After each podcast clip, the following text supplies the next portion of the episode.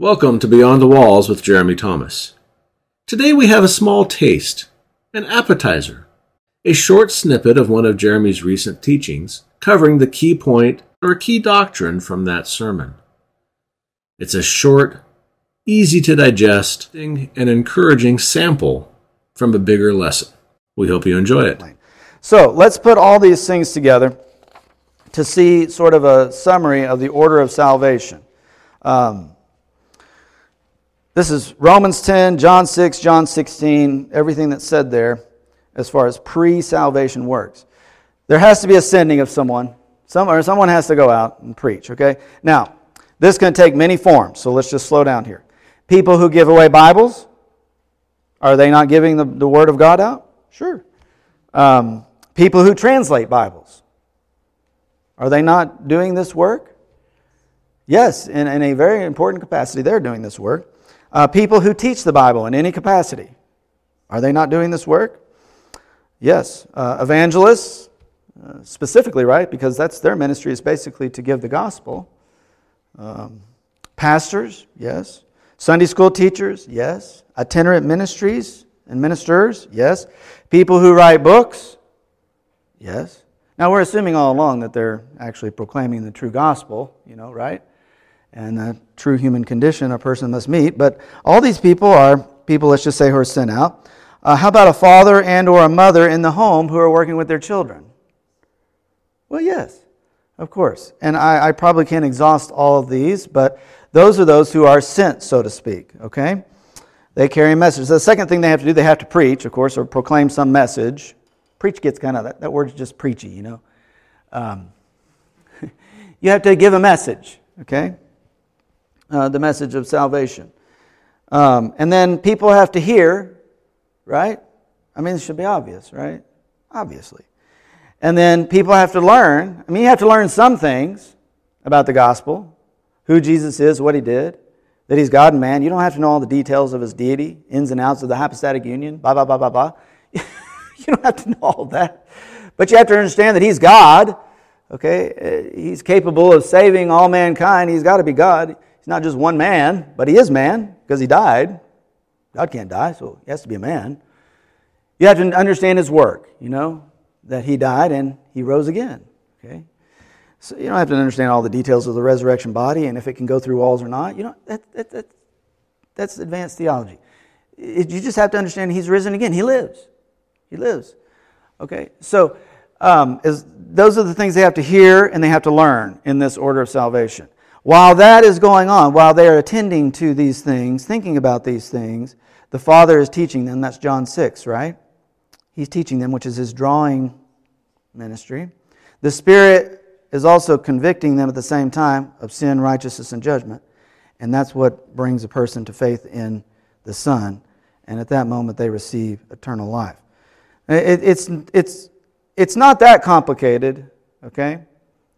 Um, because you can see your responsibilities. Your responsibilities are to send people out, be a part of that yourself, uh, people to preach, okay? You can do that. I mean, if you know the gospel, you can tell someone what it is. Um, people, now you can't do the rest. We can't do any of the rest. We can't make them hear. We can't make them learn. We can't be the father and teach them. We can't fill that role. We can't do the Spirit's work and convict them, okay? And we can't make them have faith. And we certainly can't give them eternal life, okay? So you see, our real responsibility is just the sending, the preaching. That, that's really our role, okay? The rest is either the Father, the other individual, or the Spirit. Now, Note all three members of the Trinity are involved. Okay? The Father teaches, the Spirit convicts, the Son is the one they have faith in. Isn't that interesting? So all three members of the Trinity play a role in the plan of salvation and bringing a person to salvation. Um, also, what's involved is human messengers, people, as we said. The Bible's message, specifically the gospel, is also involved. And friends, this is why missions is so important, right? Okay, whether it's domestic missions, home missions, you know, international missions, whatever. Because here's a little truth the gospel is not in the stars. I don't know, you probably heard that, you know. Oh, the people in this time period, they had the gospel in the stars. And, you know, they just look up at the stars and you know put this pattern together and it tells them the gospel or something like that. No, the gospel is not the gospel is not in the stars, and that's not how anybody got saved. Okay? Why would Romans 10 be there? Romans 10 14. How will they hear unless somebody preaches? And how will they preach unless they're sent? See, somebody has to be sent. Okay? What does the end of Matthew 9 say? The harvest is rich, but the workers are few. Pray that the Lord of the harvest will send out workers into his harvest. Now, why would we need to send, uh, say that prayer that the Lord would send out workers into his harvest if the gospel is just in the stars? Maybe we should pray, connect the dots for them in the stars so that they can read it for themselves. Except that's not what the Bible teaches. I also love that Romans, uh, Matthew 9, the end of that chapter says the harvest is plentiful. Usually we think, as we look out in the world, that no one wants to come to Jesus Christ. In other words, the, the, the harvest is scant. But the Lord says it's plentiful. And the only lack is workers to go into it and glean. And I'm very convicted by that passage and have been for many, many years now. I think it's just a lack of people going out and telling people the gospel because as Paul said the power the gospel is the power of God unto salvation. Well, if it's the power of God unto salvation, it doesn't depend on you and it doesn't depend on me. Its efficacy is in the omnipotence of God. And he says, just go.